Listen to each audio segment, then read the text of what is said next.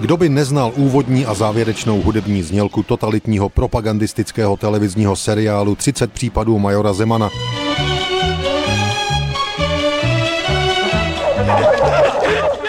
anebo hudbu k detektivkám s vrchním policejním radou Vacátkem a jeho asistenty Mrázkem, Boušem a Brůškem, hříšní lidé města Pražského.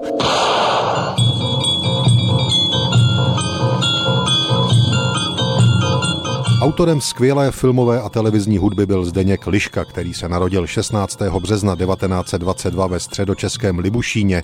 Zdeněk Liška svůj talent projevoval už od dětství. Konzervatoř absolvoval v roce 1944 a po válce začal pracovat jako hudební skladatel ve studiu krátkého filmu ve Zlíně. Proslavila ho hudba k filmu Karla Zemana Vynález zkázy z roku 1958.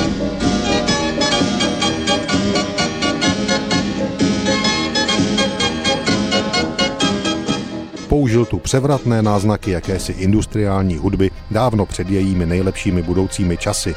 Začátkem 60. let začal Zdeněk Liška spolupracovat i s pražským Barandovem a tam se jeho filmová velikost a hudební talent projevili naplno. Uměl sloužit filmovému příběhu, jeho motivy jakýchkoliv žánrů ději na plátně dokonale sloužily. Uměl využívat i paradoxu, napínavé a tragické scény často doprovázely nádherné sbory a tak dále. Postupně si v českém filmu Liška vypracoval takovou pozici, že požadoval změny ve scénáři nebo ve střihu filmu, prakticky vždy to ale výsledku prospělo. Zdeněk Liška byl velmi plodným autorem. Na kontě má hudbu k více než dvěma stovkám filmů, množství televizních seriálů, dokumentů, ale také divadelních představení.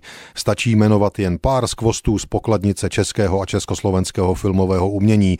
Vyšší princip Ikárie XB1, obchod na Korze, Markéta Lazarová, údolí včel, spalovač mrtvol, hříšní lidé města Pražského, ovoce stromů rajských jíme, lišáci, myšáci a šibeničák, stíny horkého léta, božská Ema, Jáchyme hoď ho do stroje a další. A nakonec i ten major Zeman.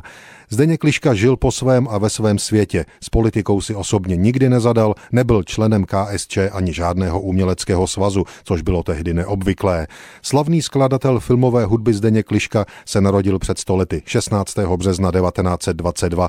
Zemřel 13. srpna 1983 ve věku 61 let.